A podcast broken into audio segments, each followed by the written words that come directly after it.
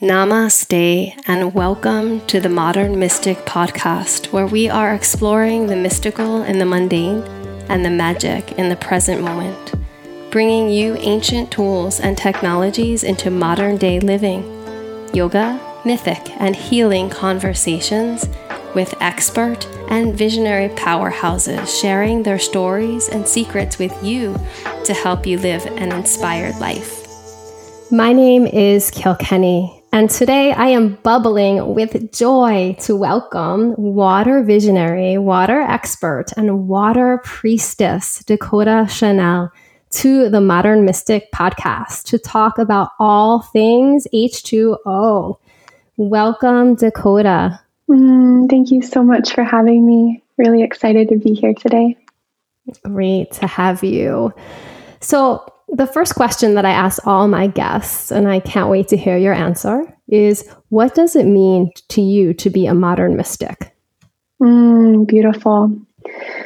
Oh, for me, being a mystic is tapping into that gnosis, that's direct experience, that's beyond what can be taught to us in a textbook or even from another person, but really having this direct connection to the divine, to the mystical, um, whatever that word is that you use for source. And for me, then the ability to bring that wisdom in an accessible way to this modern age. And what a miracle it is to connect to that wisdom and to bring it to this age because it's so deeply needed. We've become so disconnected from the wisdom that lives in our own beings. We've been taught that, you know, the authority is outside of ourselves. And truly, the untapped wisdom that lives within is the most powerful compass that I've ever found in my entire life. So I mm. love bringing that wisdom and that remembrance, specifically through the lens of water, to empower people to find their way and to create lives that they love.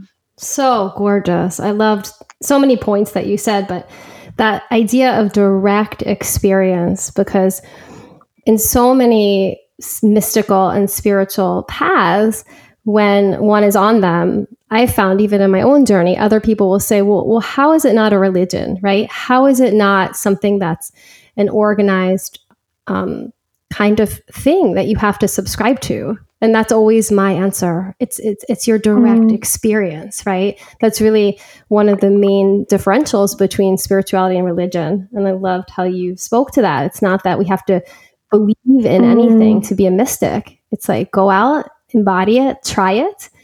And as you spoke of too so eloquently for yourself, see what see what works for you.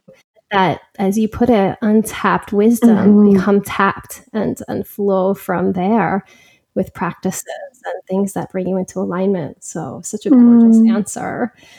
I am such an avid student of water and it, it, was one of the reasons why I was so excited to connect with you today on this podcast because since I was little, I always had an incredible affinity for water, all types of water, ocean, lake, streams, etc. And then as I got older and started to delve into my spiritual practices as a young adult and started to lead retreats and teach, all this wisdom started to download into my being about ways to work with water in the way of ritual and the way of working with others.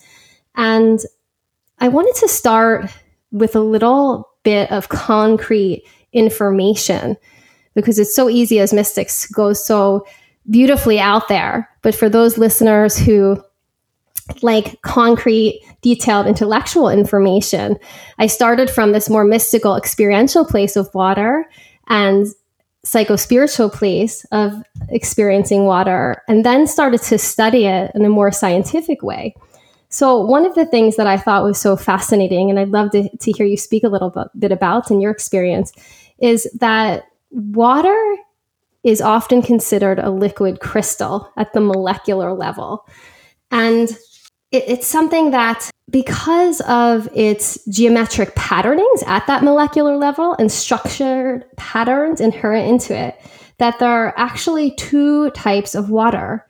There's what I've read to be called bulk water versus what's called structured water. Sometimes I've read it being called crystalline water, easy water, hexagonal water, even the fourth phase of water, which is like there's gas, there's liquid, there, there's solid, and then this in between four state liquid, solid, a kind of liquid crystal mesophase. And the solid molecules of water arrange themselves in these crystallographic kind of patterns. And it's my understanding that with these two types of water, for the sake of this conversation, I'm just going to call it structured water and bulk water. Structured water is the healthiest due to its pure crystalline inner architecture. And the inherent difference between these two waters is literally how the molecules organize themselves. So I wanted to have a conversation and start from more like the quote unquote gross level, and then we can go real into the body, into our sexuality, even, and then even to the mystical. But um, yeah, if you could speak to this, please. Yeah, beautifully said. You outlined that so perfectly. Um, it's true. Water does have these different um, forms and there's structured and then there's unstructured. And it's really important to understand that water wants to be structured, that water's natural um, inclination is to create these beautiful shapes. And what we you know, what I like to say is that yes, water is a crystal and water has the ability to hold information.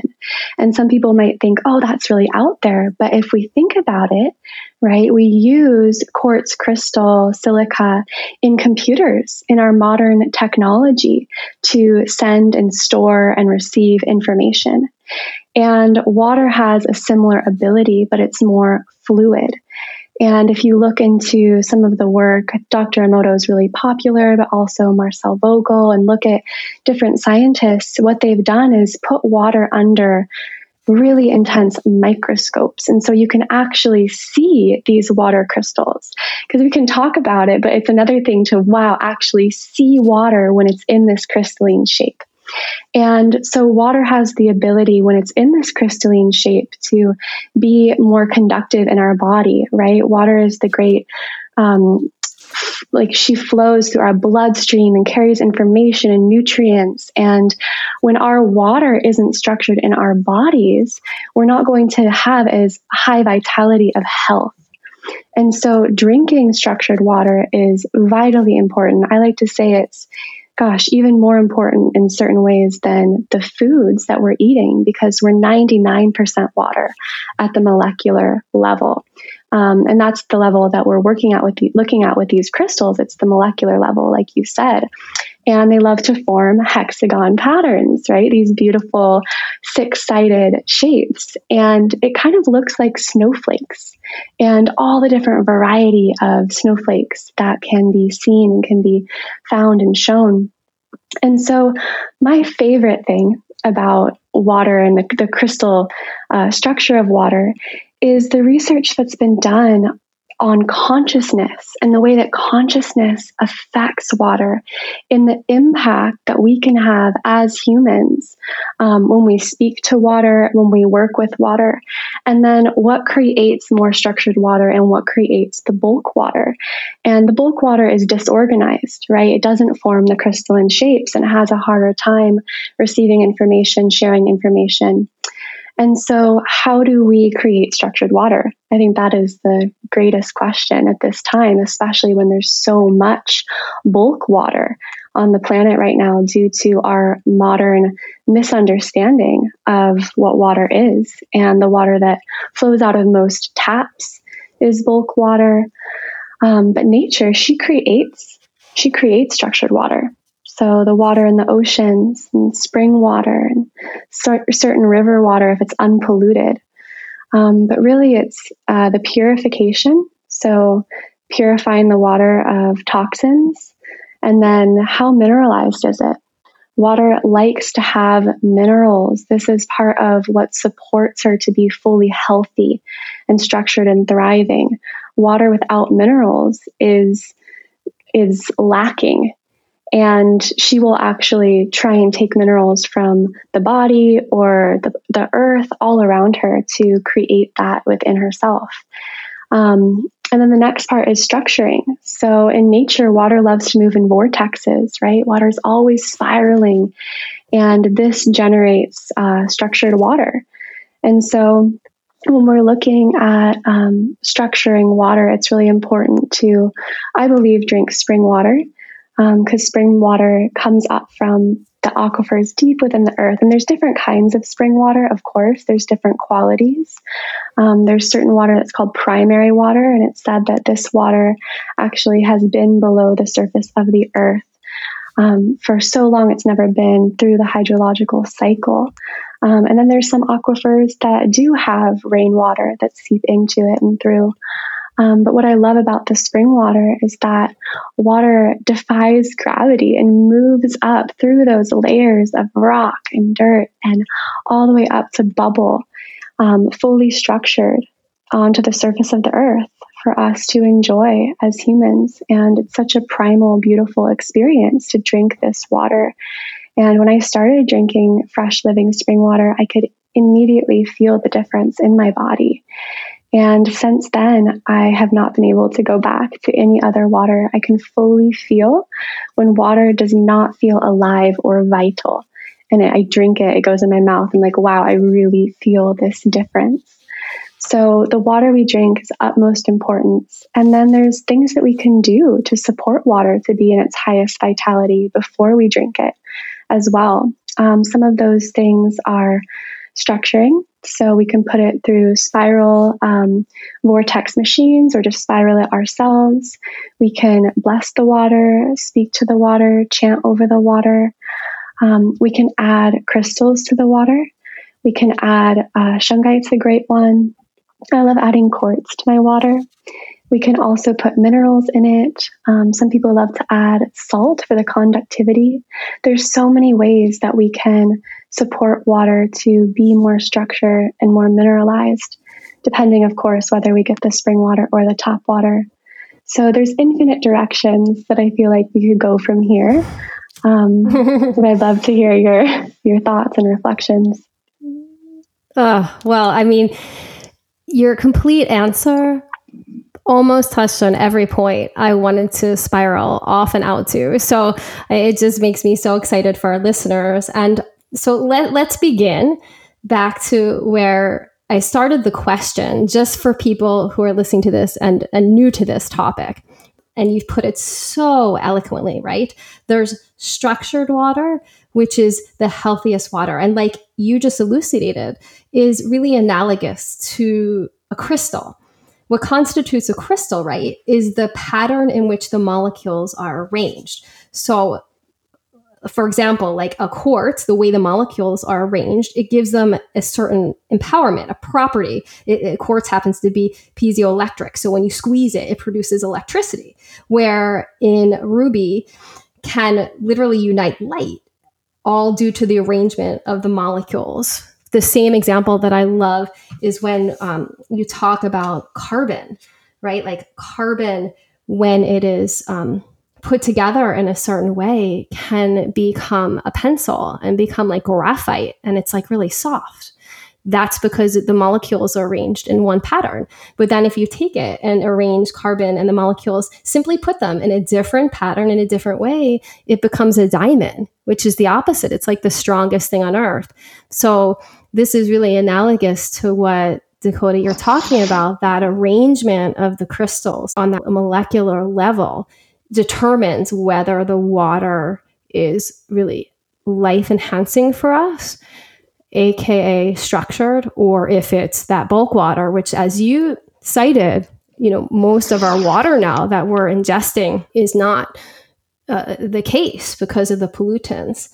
And so, thank you for offering. And I want to dive deeper a little bit later into even more wisdom of ways we can improve the water that we're intaking. But there are just so many points that you brought up that I love to to take to the next level of conversation. You spoke of Dr. Emoto's work. Some of our listeners might have heard his work. He's written several books. My favorite's The Hidden Messages, um, where he talks about his journey as a scientist on the microscopic level to look at these crystal patterns in frozen water under microscopes. And you know maybe you can even share a little bit. I'll share what i what i know and love about his work was that he took water from clear springs and water that was exposed to loving words and kindness in his laboratory.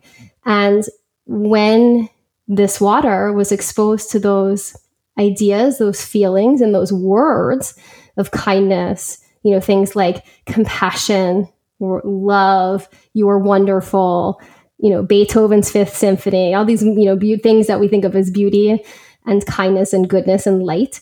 Um, the crystals show these brilliant, complex, and colorful snowflake like patterns. And then, in contrast, in his laboratory, when he took polluted water or even the same water that was used in the other experiment, saying positive things and uplifting things, the same water was exposed to negative thoughts and phrases and things like i'll kill you or you suck or you know things like that.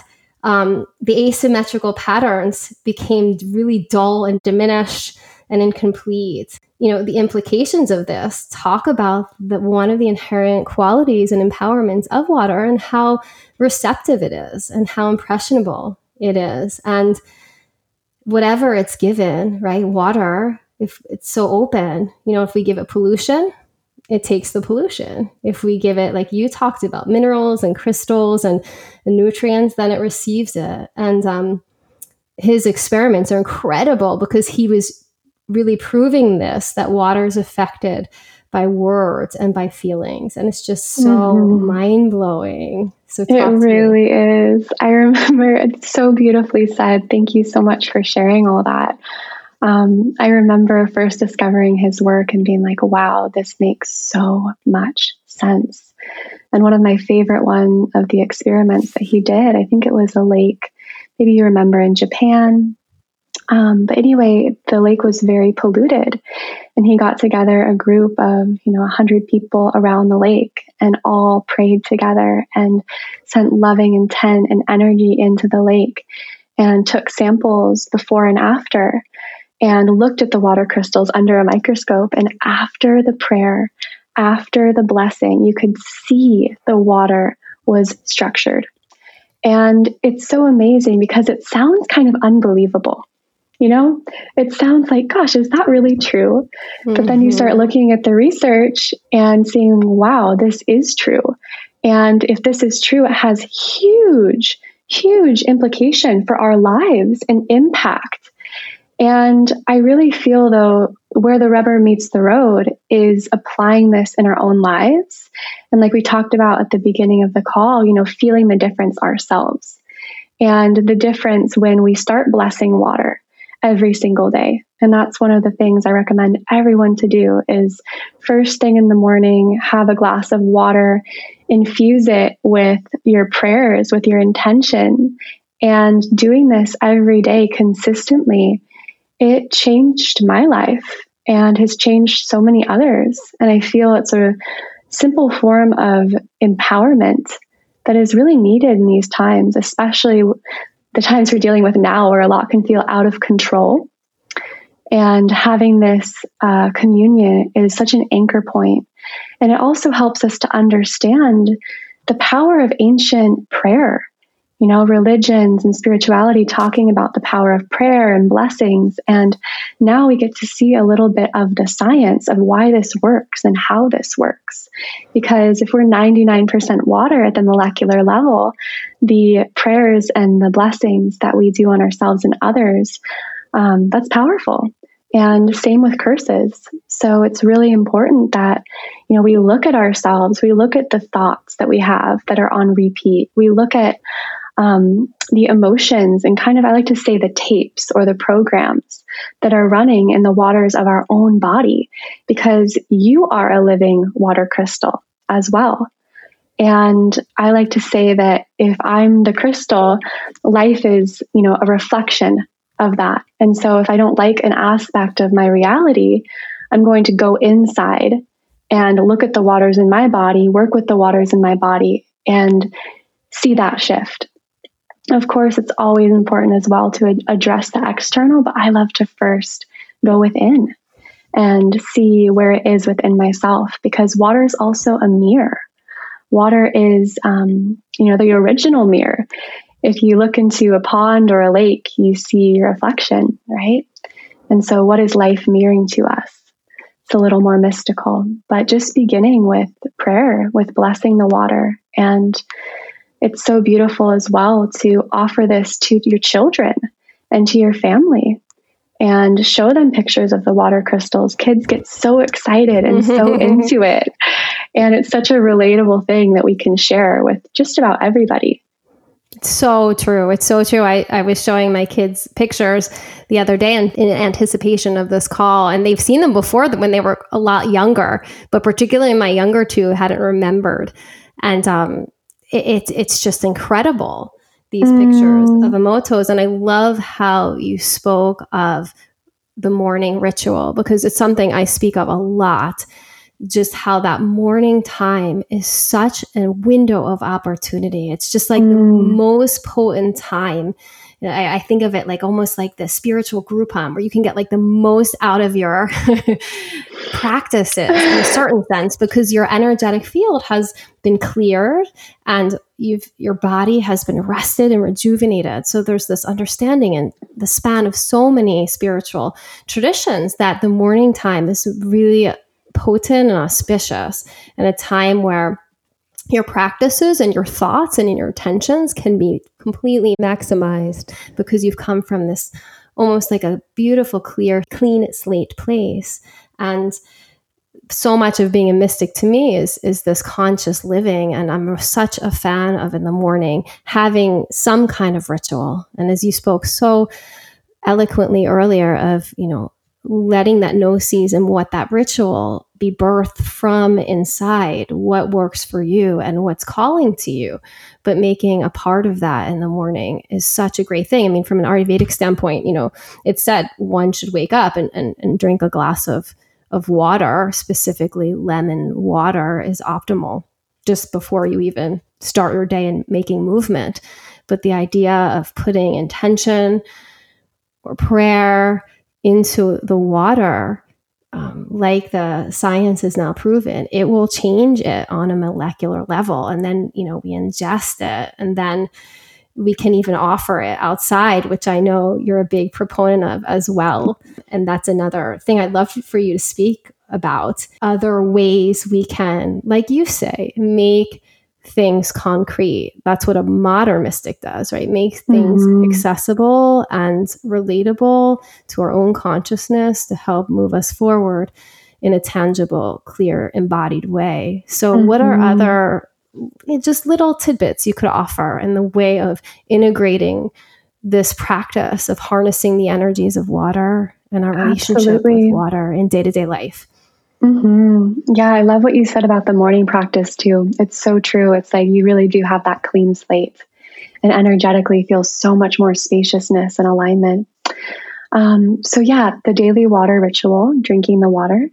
And then I also recommend keeping a daily water altar practice. And so, what I mean by that is having a bowl of water, and I prefer it to be spring water or rainwater or ocean water, some kind of water that is from nature that is more structured than just the water that comes out of your tap.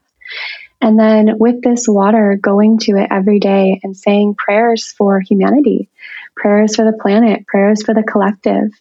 And so every morning I go to this bowl of water, I say those prayers, and then I bring it outside and I do a water offering where I put a little bit of the water back to the earth and I do a visualization of imagining all the waters on the planet, really receiving those prayers and activating to their highest crystalline potential. And then I do this with the same bowl of water for a whole month. And then on the new moon, I'll offer the entire water bowl back to the earth and then refill it again. So for me, these two anchor points of praying over the water for myself and then also doing prayers for the collective have really been life changing. Um, and then beyond that, constantly re- recognizing every moment throughout your day when you are interacting with water and it's it's pretty much constantly. If you realize that you know water is in the plants and in the air and in the earth beneath you. And the water when you wash your hands or when you take a shower or when you do the dishes and really becoming conscious and aware of how much water is around you and within you. And so from that place i love to just say blessings and of course, you know, you can say it internally. You don't, if you're at work or something, that might be a little bit weird if you're just, you know, praying constantly. Um, but just turning those thoughts to gratitude and to love. And, you know, Dr. Emoto showed with the water crystals that the frequencies that create the most beautiful and structured patterns are the frequencies of love and gratitude. And it's not even so much the words. Yes, the words are so important. It's really embodying the frequency, the energy, the emotion. And so, another aspect to be aware of is when we are doing these blessings over water, that we are aware of our energy and our emotion and our frequency. So, not just speaking the words kind of, you know, without intent, but really feeling when you're praying that love and gratitude, you're feeling that love and gratitude within you. Um, and for me personally, throughout the day, I love to watch my thoughts because we're constantly programming the waters of our body with our thoughts. And if we want to up level the waters of our body, we need to change the way that we're structuring ourselves through our emotion, through our thoughts. Um, I love to do this and I'm feeling a little bit funky. I love to shake and twirl. Water loves to be in motion, right? She loves to spiral, um, to move. And so I love to go outside and I'll shake my hips or I'll shake my body out and I'll spiral and twirl. And it's like this reset. I really feel it in the waters of my being in my body. So that's an amazing tool. Um, prayer, shaking, intention, the waters we drink. And then if you want to go um, take it further, there's so many infinite rituals and beautiful ways to connect with water even deeper.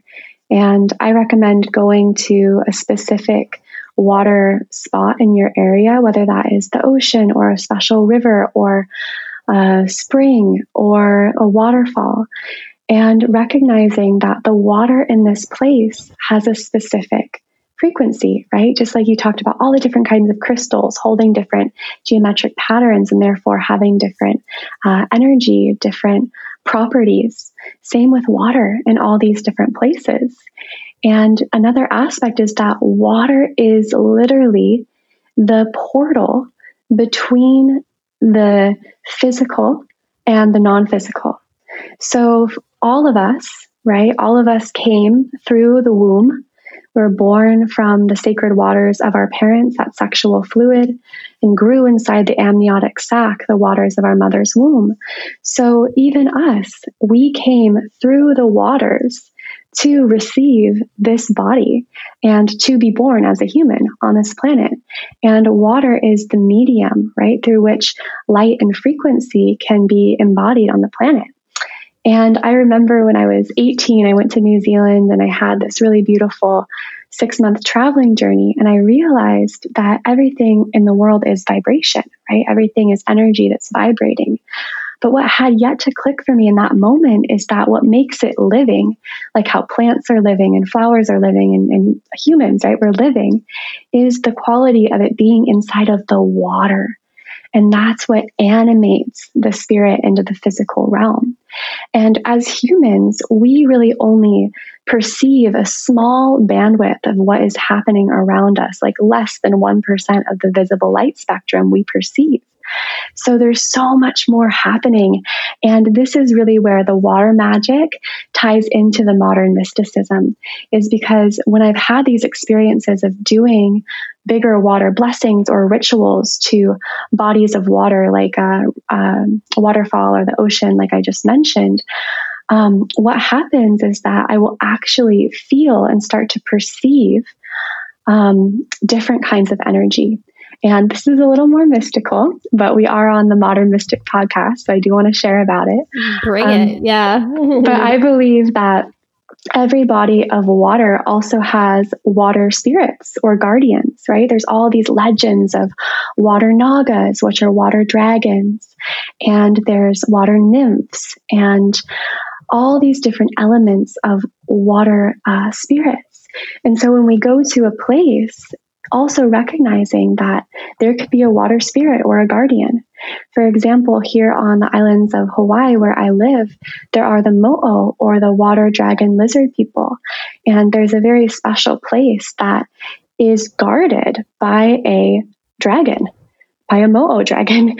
And I personally haven't seen because I work more with the feeling sense um, I have felt the presence so strongly and had some really powerful experiences uh, communing on an energetic level. And so this is what I wanted to say is when you go to a body of water, recognize that also there's so much more happening than what you can see. So the act of ritual or ceremony is getting in touch with that unseen realm, with that spirit realm, with the other world. It's often said that water is a portal to the other realms, right? Just like we came through the portal of our mother. So, on a basic level, we commune with the and receive information in basic ways, like when we're taking a shower. Have you ever noticed how when we're in the shower, it's easier to sing? Everyone likes to sing in the shower or sing in the bath. And I believe it's because water is that portal, right? And so there's the ability to receive more information. And that's another beautiful thing. Water loves to be sung to. So chanting, singing, there's a beautiful um, mantra that I love to share called Vav Mem Bet it's um, one that Gabriel Cousens shares in his book, Spiritual Nutrition. And it's a Hebrew chant that was kept secret actually for a long time, but just made available um, to the public because it's so powerful for blessing water, for cleansing water. So, looking at water through this lens as not just this substance, but as this living liquid crystal, like we talked about, and then also as a portal. And you, using ritual, using ceremony to connect deeper, to channel information, to receive insights, to harmonize with the land. And this is another piece. It's like in our modern age, we've oh, we a lot of us have moved so much. We've become disconnected from our ancestors and from the place that we live. And in ancient times we would never settle somewhere unless there was water that we could drink right? We were so directly connected to water. We needed where we settled to have beautiful pure water. And so recognizing this as well and seeing if there is a spring or if there is a well in your area and actually going there to see water coming up out of the ground. It's so powerful and so impactful to have this ancient connection with water and then to drink that water. Um, and there's a beautiful resource called findaspring.com. You can go on there and look up springs around the world and I highly recommend doing that and going. And when you go, really connecting to the spring, bringing an offering. I love to offer crystals, flowers, songs. You can dance.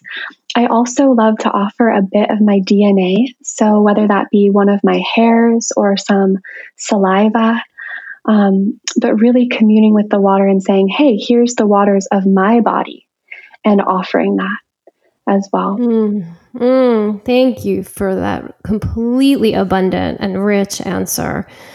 Just so many gorgeous and powerful points you made. And I'm sure our listeners are rewinding and, and going to be writing things down. Uh, like you said, you know, we really do interface with the element of water throughout our day so much. And perhaps, you know, more and the most, you could argue, in some sense. I mean, there's air too, of course, that we're breathing, but it's really, really interesting to to start from that, I think, really accessible, simple place, as you stated, of when you're washing dishes, of when you're doing laundry, of just being cognizant and conscious of the elements when you are working with it, as you already do in your day to day life and then beginning from there that mindful living that feeling the warmth of the water when you're doing the dishes right? Because exactly. that takes you into the present moment. And that's what the elements and working with them can do right? They bring you and deliver you back to the present moment where life is really mm. lived one of the practices i love is in the yogic tradition. It's called abhishek. And it's the washing of one's own body or it is often the washing of a, a an enlivened statue of a deity, Devi Deva, and one can do it with the, that knowledge with oneself when one is taking a shower that this body is not just a, a mere body, but this body is a, a, house, an abode, and a temple of the sacred, of the mm. life force, of the divine. And so when I'm taking a shower or taking a bath, just really consciously washing myself and just with those thoughts, just with that knowledge, it makes the experience completely different. I remember mm. with one of my kids who didn't love to take the baths when they were little, I would repeat aloud, Oh, it's an Abhishek, Abhishek. And immediately he'd go, Oh, and he'd get joyful when I would talk. You were you were a temple, and guess what? And there's this magic in you. And so that's that's another oh, That's so beautiful. Your, I love so many of, of, the ones you spoke of. And that whole idea of of course then seeking out the water nearby um, which is also mm-hmm. so profound. And and like you said with the saliva i hadn't heard that one. And that's really really gorgeous. Like yeah when i sent so my... nature knows knows we're we're with it. And it's really powerful Exactly. Yeah. When I sent my saliva to 23andMe for a DNA test, and they told me all about my ancestors just from sending them some spit, I realized that spit is sacred and that it holds so much information. And that's when I really realized okay, yes, this is a beautiful offering. Um, and doing that uh, with more intention. But I love what you mentioned about the washing intentionally. This is a practice that I absolutely love. And it's one that I recommend actually for lovers to do is ritual washing. And if you even want to do it um, outside of the bath or shower, it can be really powerful to hold an intention for something energetic that you want to wash away. Because the magic of water, of course, is that she's a purifier right? She washes us clean of dirt and grime, but not just on a physical level. She also washes us clean on a energetic and on a spiritual level. And that's why so many of the spiritual traditions around the world, I, I want to say all spiritual traditions around the world, they have practices of purification through water like the mikveh in the Jewish tradition or classic baptism in the Christian tradition. Even a lot of the ancient goddess temples that have been found in Greece and in Europe, there were pools, like remnants of pools that have been found. And I'm like, wow, I remember what those are for. Um, but a beautiful practice mm. to do is to sit with your beloved and ask, you know, what is something that is a burden on you right now in your spirit? And to do a water ritual washing where you have them lay down on the bed. You have a beautiful bowl of living, structured water that you got from the spring or the rain, and then a washcloth, and have them get naked and pray into the water um, and ask the water to wash them clean of this burden. And then to ceremonially and with intention, with presence. I love that you touched on the presence. That's the most important quality. Um, with that presence, to wash them from head to toe with the washcloth. And it is so profound. It's so simple, but so powerful, and something that you really feel. Um, you feel the lightness and the change in the energy mm. after. And I love that. It's such a beautiful offering as a way to to go deeper with one's beloved and or you can do it yourself. You know, we are exactly. the teachers, you said. So that's a that's a gorgeous offering. Thank you for mm-hmm. punctuating um, you can absolutely do it on yourself. Love yeah. It. I, I, I love how you spoke of just so many traditions, right? Water is such a you know sacred item that is used, like you mentioned, baptisms or even like bathing in the Ganges and rituals um, are performed in that intersectionality of ritual, um, religion, celebration, spirituality, and even the creation stories, right? I mean, I've oh, heard of exactly of, from the African tradition, Native American tradition. You know, I, I would venture to say all I'm not an expert in this topic, but many significant and definitely the majority, right, start with water. And even scientists now are talking about this. Have you heard this? This liquid black now they've discovered. Like before the Big Bang, now they're starting to speak of, oh, there was some kind of like liquid black, they're calling it. so oh, we're just so beautiful. We're just yeah, discovering. And- we are just discovering. Yeah. And that's the thing you know it's it's beautiful to understand with the mind and also the mind is such a small part of creation that to expect it to understand everything it's impossible um, but that's I, I loved how you said that one percent, like how we're only perceiving one yeah, and I think we maybe even know less than one percent, like with exactly. our with our human mind. exactly, yeah, and that's why when you have those mystical experiences, it's so profound because you feel it in your bones. You're like, this is truth. I don't need someone to tell it to me. I don't need, you know, to read it in a book. Like I feel it in my bones. I feel it in the depth of my being. And to me, like that's the most invaluable experience. But I just want to go back to what you said about the creation stories because it's true. Every, almost everyone that I've ever heard says in the beginning there was water. And even in the Bible, they say, and then the light shone upon the face of the water. It's like the water was the primordial soup from which we're all born. And mm. in the you know Kogi tradition, the Aluna, that's what they called it, this great water, this great blackness from which everything came. So it's so beautiful to hear from you, though, that science has uh, started to say that we come from the liquid black. I'm excited to research that. I hadn't heard that before. Oh yeah, it's isn't it amazing? And and it's just that's it. So many to me revelations in science i'll laugh because i was brought up in a, a very um, mystical slash yogic spiritual household and so i always joke with my husband who has a scientific background and grew up that way like oh like yeah you're all just catching up with these things we've known for thousands of years Um, but I love, you know, what I want to highlight great. for the listeners too. When you said, and I said about this, you know, we're we're made up on this molecular level. Over 95% of water. You know, water molecules are small. For those listeners saying, well, how is this possible? Right. So there's a lot of them.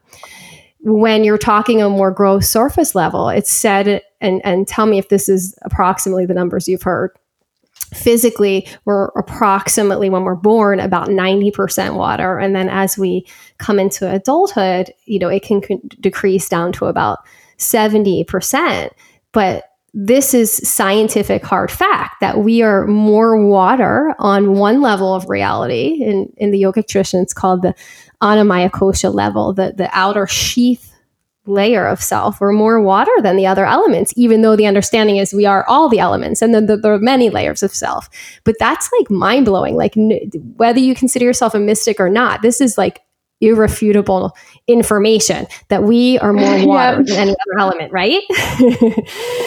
exactly. It's, it's incredible. And I love even to speak about because you had alluded to him, and I want to make sure that we don't forget to get back to him for those listening who are more scientifically minded or interested uh, in exploring that avenue of Dr. Marcel Vogel's work, who I love, and you mentioned him, and he was an IBM employee, you know, won copious amounts of award, really visionary genius type, and he was their liquid crystallographer, and he worked on the magnetic hard drive systems. And so when you were talking about crystals, right, he was this amazing, brilliant scientist who saw this connection between crystals and water. And, and he's partly responsible for the ways that our computer screens are they're fluid, they're flexible because of the liquid crystal that IBM and computers use.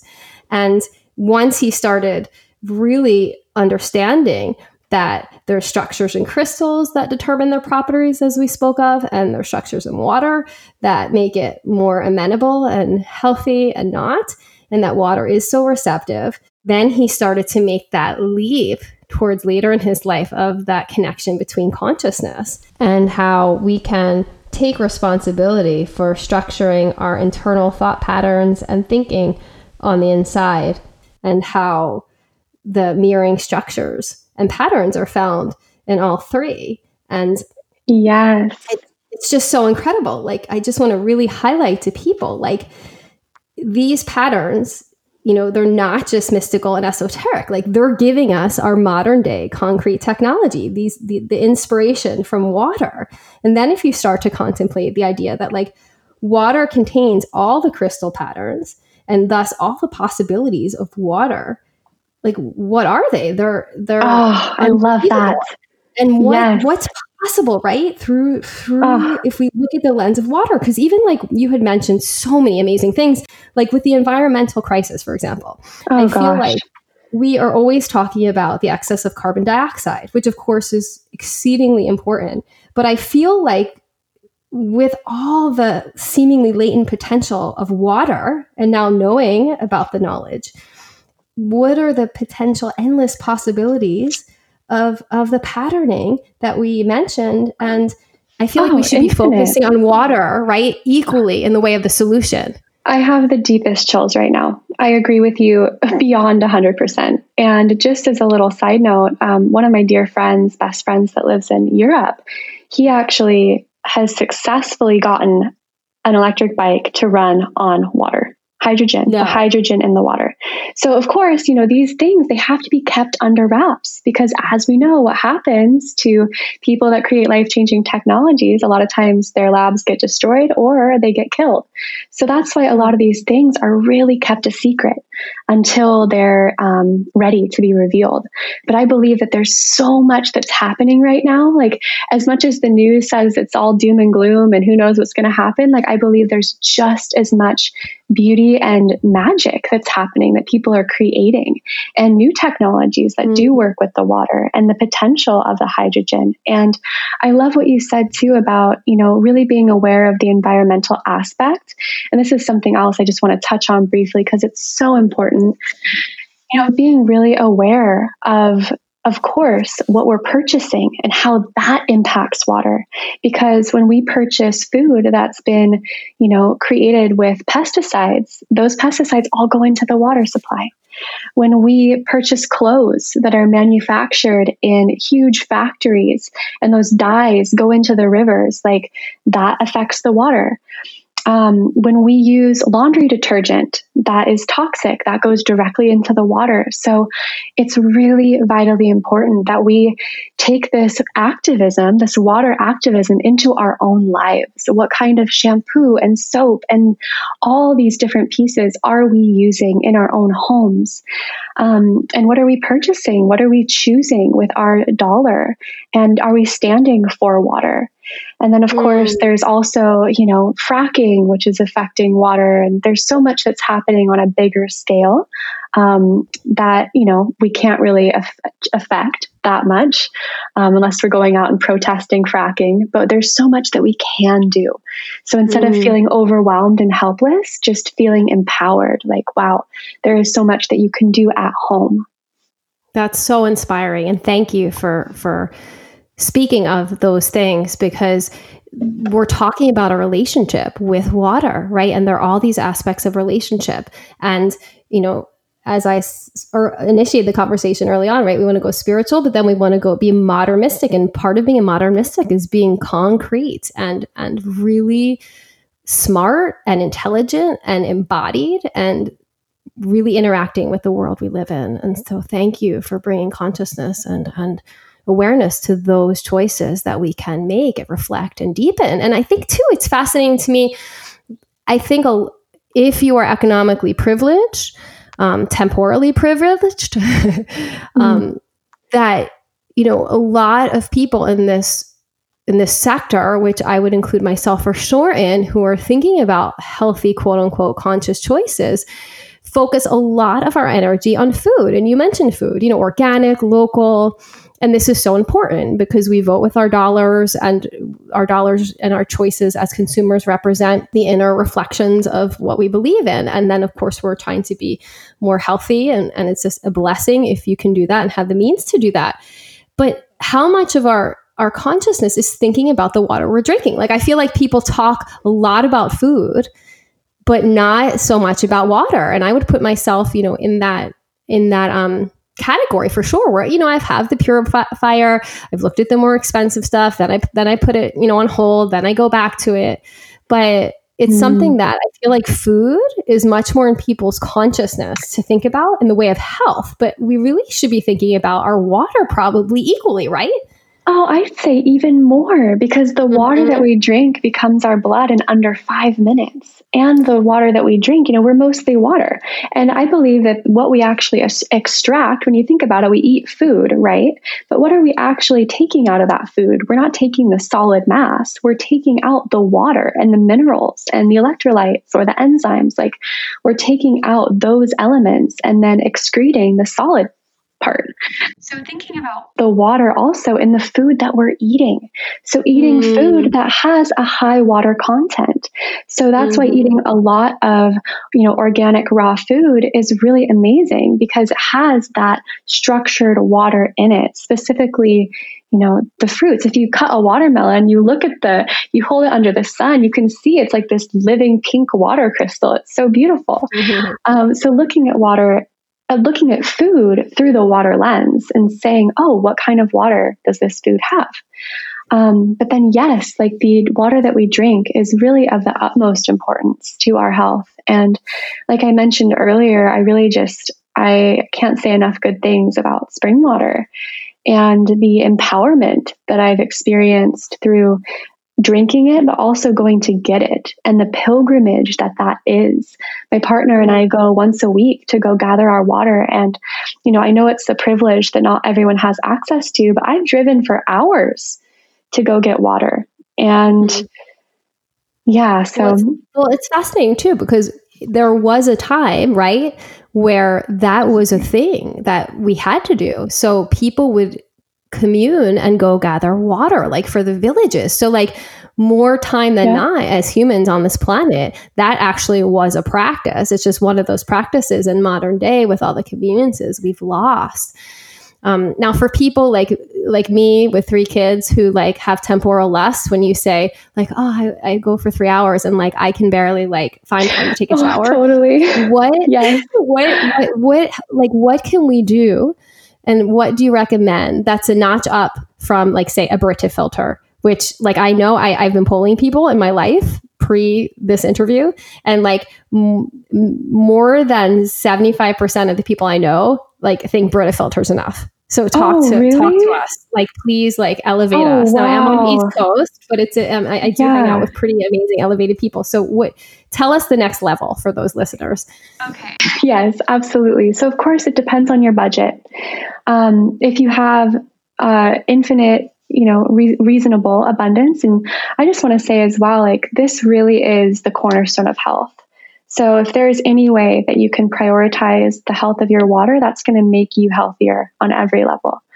Um, so, what I recommend, um, well, I recommend two things. On the East Coast, there's an amazing raw spring water service. It's called Tourmaline Spring, and they have mm-hmm. incredible water, some of the best water in the whole entire country. So, wow. go check them out. Tourmaline Spring, get that water sent to you. You will feel the difference. It is pure magic um, because most spring water is treated um, bottled spring water is treated to be shelf stable.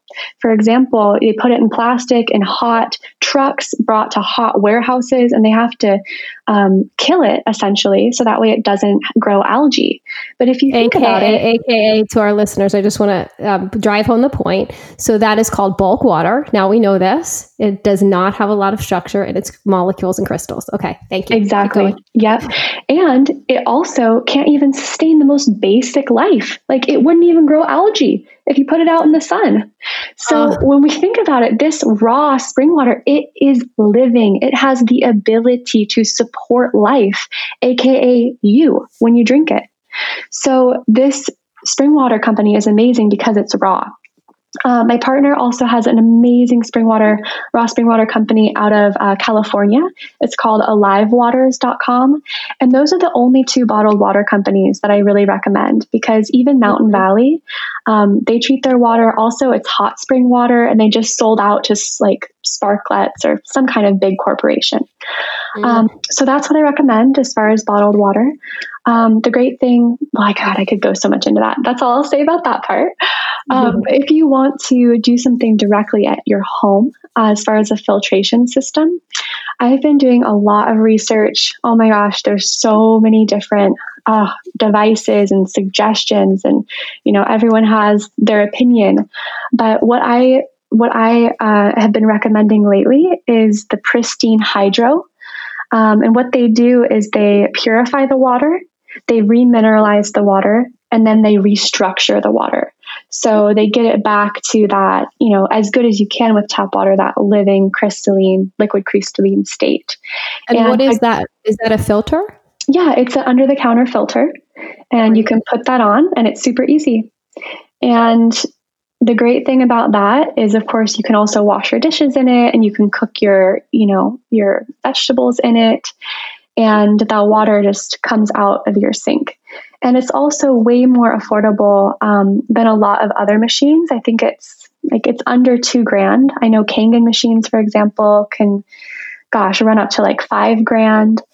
And mm-hmm. so that's what i've been recommending Great. Those are so helpful. And I'll put all the references to the different experiments and all sorts of resources about the, the specific ways we can get water in the show notes for everybody. Wonderful. There's still so much to talk about. One thing I want to go back to, though, because I think it's really, really fascinating, and you spoke of it, um, is the idea of how you know, water is connected to our parents who, like you mentioned, birthed us in water, you know, and then we were with their really love waters, right? And then we um, were in the amniotic fluid sac of our mother's waters. And then we are birthed and we only sustain ourselves on, you know, some kind of liquid, optimally breast milk, but not everybody but it's still we can only drink fluid uh, in the beginning of our lives and then we individuate and it's said in the yogic tradition that the element of water then starts to become consecrated in our bodies and developed really at this time right after we start right around really when we take solid food. Now of course that can vary but in that like six nine month range when humans are able to start to work um, with food that's when our second chakras become developed. Um, the second chakra, chakra is an energy processing center, is called Swadhisthana, and it lives right below one's navel. And it's associated with the element of water. It's associated with our creativity.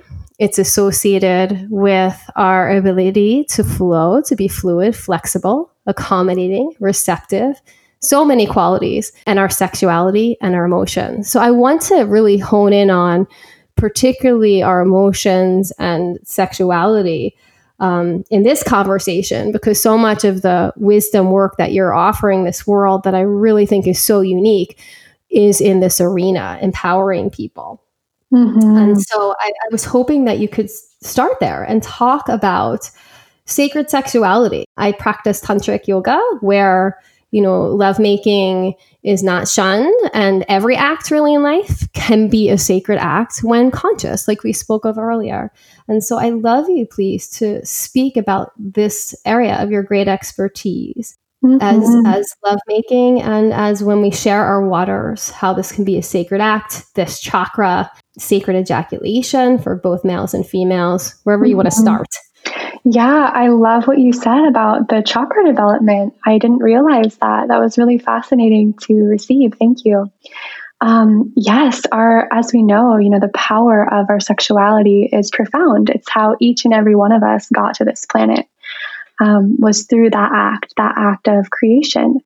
And I really love to speak to the power of water in sexuality.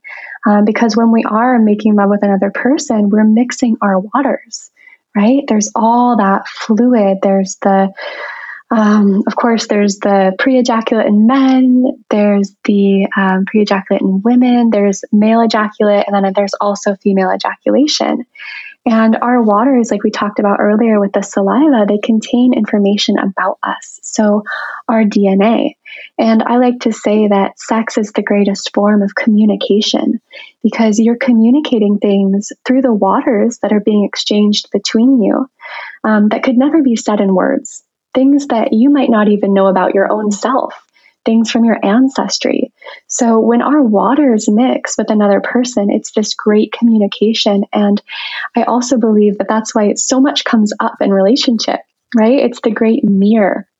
Our waters are mirroring each other. We're having that opportunity to see the shadows and the things that might not be brought up in any other container. And that's such beautiful alchemy and it's so powerful. And I specifically love to teach women around the sacredness of their sexual waters and that of their female ejaculation, which I refer to as amrita um, or nectar. And this water um, has the potential to flow from most women. And a lot of times it's thought of as myth. Female ejaculation is just pee, it's not real. Um, but ultimately, that's it's not true. Um, it's very real. I've been having them since I was 15. I've spoken to hundreds of women around the world and supported so many around the world to have them. And it's such a powerful form of water. And because, like we talked about earlier, water being that living liquid crystal holding information, when we think about it, right, we think about the magic of having water pour out of our yonis at the height of orgasm and think about the power inside of that water, the bliss, the ecstasy, the joy, like what the frequency is of that water. That is so profound.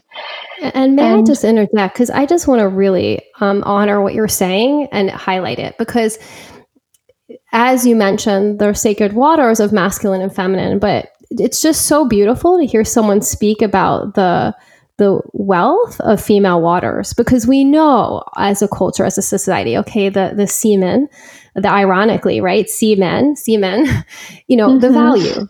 So this conversation is we, we we is honoring that we know this. We know there's value. We know it creates life, but in our more patriarchal slanted society, right? Female waters aren't honored in the same way. They aren't held up in that same way. So like I just want to thank exactly. you and honor this. Also, yoni could um, is is the well. Why don't let, let you speak of yoni for our listeners who might not know that term? Yeah, absolutely. Um, so yoni is a Sanskrit word, and it means portal, right, or opening. Mm-hmm. Exactly. Yeah. yeah. And I just love this because it's such uh, the meaning of it is so much more beautiful than vagina, which I think means sheath mm-hmm. for a sword, which is just awful. It's a horrible thing to call oh, such a oh, sacred place. That. Ah, oh, yeah. So, so I love to say yoni. If we're, if we're programming our waters, I want it to be that that beautiful portal That's, opening. We're all gonna we're all gonna only say yoni from now. I actually only say yoni, but everyone from now on, program your people only yoni. Okay. Thank you. Keep going.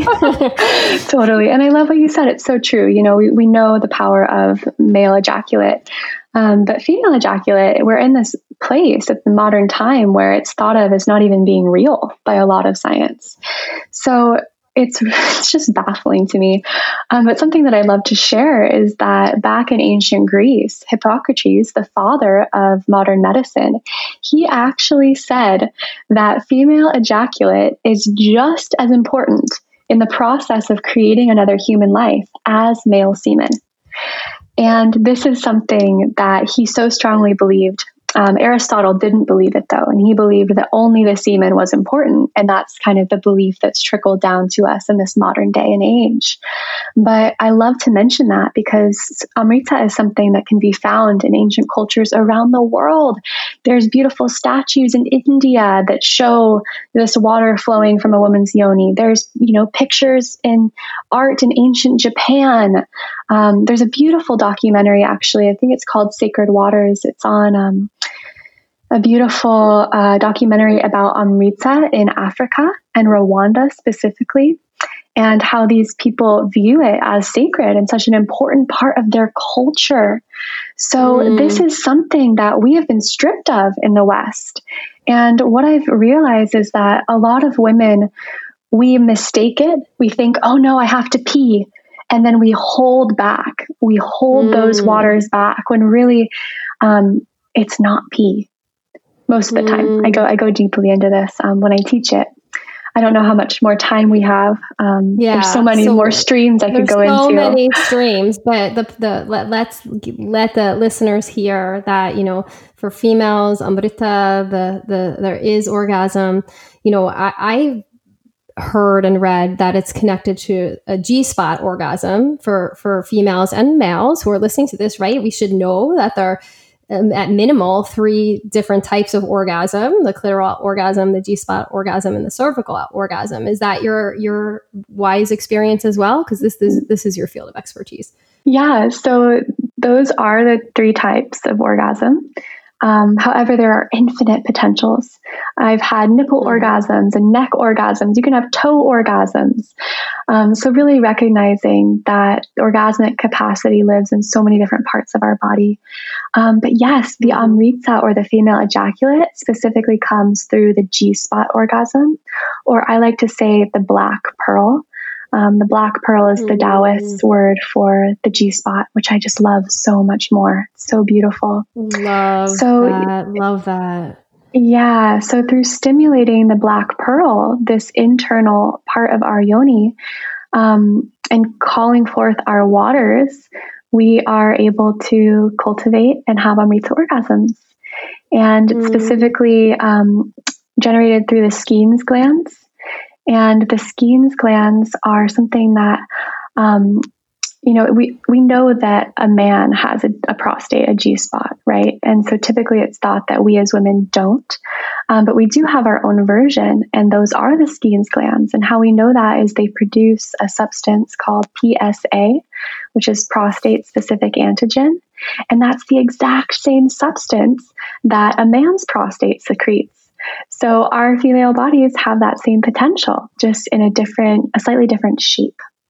So, so it's empowering to know this, that we have this potential inside of our bodies. And I believe that it's also directly connected with emotion, right? Mm-hmm, Water is a great totally. carrier of emotion, energy in motion. And so I found my Amrita to stop flowing sometimes. Um, a story I like to share is I had a really big heartbreak when I was 22 and my water stopped flowing. And it was only after I fully released this heartbreak and I cried and I let myself go into that grief and really release the grief that my orgasmic waters flowed. So I had to let my tears, my waters fall out my eyes before those waters would open up again um, in my sexuality. So I believe mm. that our mm. heart is directly connected um, to our black pearl. And Completely. so a lot of the work, yeah, that I do with women in the Amrita course, in which I teach how to cultivate Amrita, uh, is opening the heart and working with these energies and releasing um, stuck pain and trauma that's held inside of the black pearl and held inside of our bodies because there's mm. so much there. Um, well, I really think that's so so amazing the work that you're doing and the acknowledgement, particularly through females and the female anatomy, because even in the chakra system, which stems from the yogic tradition that we spoke of earlier, like earth and water chakras, those two lower chakras, are associated with with feminine, particularly in Western astrology. Um, and then the fire and the air are typically more fem, uh, excuse me, masculine. And I feel like our society, you know, it's patriarchy and isn't it so fiery and airy? And and you're speaking of emotions and second chakra sexuality. And I think for women, particularly, not all, of course, but a lot of women, you know, the way in towards the sexual sacred waters and the way in towards the orgasm and the way in even towards if you're tantric and playing with you know holding on to that sexuality for spiritual purposes or creative artistic purposes is through the emotions. You know, typically for women, that's really, really strong. So that's really beautiful, that story you shared. Thank you for that. Mm-hmm. Um, wisdom, so beautifully said. And, yeah, and, I'm sorry. Yeah, it's really important to honor, honor our emotions, honor our heart, honor that tenderness. Mm, so beautiful. Well, the last um, topic I just wanted to touch on, and maybe we can close with this. I, I feel like I need to have you on again because I have like pages of more um, questions and things I want to talk about. Mm. So, so just completely um, elucidating and mind blowing the things that you're sharing, and the work that you're doing. But I think that it's really fascinating that one of the archetypes right now and energies that has become more and more popular and widespread in the collective consciousness is that water friendly society um, called the Lemurian frequency. And for those listeners not familiar with this concept, Lemuria or the Mu civilization is believed to have been a continent, maybe a land bridge, some say, between southern India and southern Africa. So essentially, right now, where the Indian Ocean lives, with pockets in places such as the South Pacific Islands, Easter Island, Fiji, New Zealand, Asia, Australia, and Hawaii, where you live. and it's said that, mm-hmm. like Atlantis, it possibly sunk into the water with flooding, and that the Lemurians are thought of that they were a really peaceful, highly intelligent, unharmonious race of people that existed millions of years ago and really, really deeply connected to water wisdom and water life and water love. And Lemuria itself is viewed as like a heaven on earth, Siddhaloka, a utopic place where all beings were seen as equal and deeply reverent to, to Mother Earth. So I'm curious if you could speak about this Lemurian idea of frequency and offer your little gems of wisdom, which aren't little at all. Is particularly that you live in Hawaii. Mm, yeah, absolutely. I mean, you you really summed it up so beautifully. Thank you for that intro. For me, you know, it's so beautiful that people are connecting and wanting to know more about Lemuria, and I feel like the most important element is really the frequency and recognizing that wherever you are in the world, you can um, ask to connect to that frequency and to tap in. And of course, it's easier in places like Hawaii. Um, I know, for example, when I first came to these islands, I had the most mystical experiences. And then I started hearing about how, for example, I live on the island of Kauai, and it said that the top of this um, or the part that we're living on now was actually the very top of Lemuria. Um, the rest of it is below the sea, below the ocean. And that this part was like the high temples, the crystalline temples. And it says that all the island now is a temple. And I really feel that every time I go out into nature here and just being here, it has such a high frequency. It's also said to be the crown chakra of the planet. So mm. recognizing yeah, recognizing this. And for me, Lemuria, that frequency is one of joy. Like you said, heaven on earth, um, harmony with the land. Um, and I feel like connecting with the dolphins and the whales are really helpful because I feel like they still carry those Lemurian codes of unity and um, connecting with sound and vibration really deeply. And so, if you want to connect to Lemuria, I'd say listen to dolphin music, listen to whale music, put that on in your house. Um, that's such a great tip. And just even to build a relationship with water. I mean, like whale songs and dolphin songs are oh, so cool. My son yeah. has some on his synthesizer, even so he can hit notes and we can hear. Wow. And make music that way. And that's thank you for that tip. That's a great tip. And and like you said sound the waves of sound. And yoga the understanding is that the, the, the female energy and the goddess energy an archetype that lives with each one of us because we both embody divine feminine and masculine but rides on the waves of water. And like you put so beautifully with the Lemurian frequency of just holding the vision of, of unity and compassion and balance and right relationship with Pachamama, Mother Earth, and holding this vibration and holding this vision in our minds that this is really possible, right? It's like it's mm-hmm. a remembrance. It's an old civilization. So mm-hmm. it's right the remembrance that that way of living more in harmony with the earth and connected to one another and heaven on earth is possible. Um, so that possible. starts within, like you said early on. It's a good way to wrap up the convo, right? It starts within, and then also holding the vision without. Mm, mm. So beautifully said. It's so true. And just mm. really remembering that you do make a difference. You know, every kind word, thought, everything you do, it does make a difference. Even if we don't see the impact on a global scale yet, just remembering that and holding that vision and empowerment inside of our hearts. Mm, so beautiful. Thank you for that remembrance because, like we said, you can go Google Emoto's work.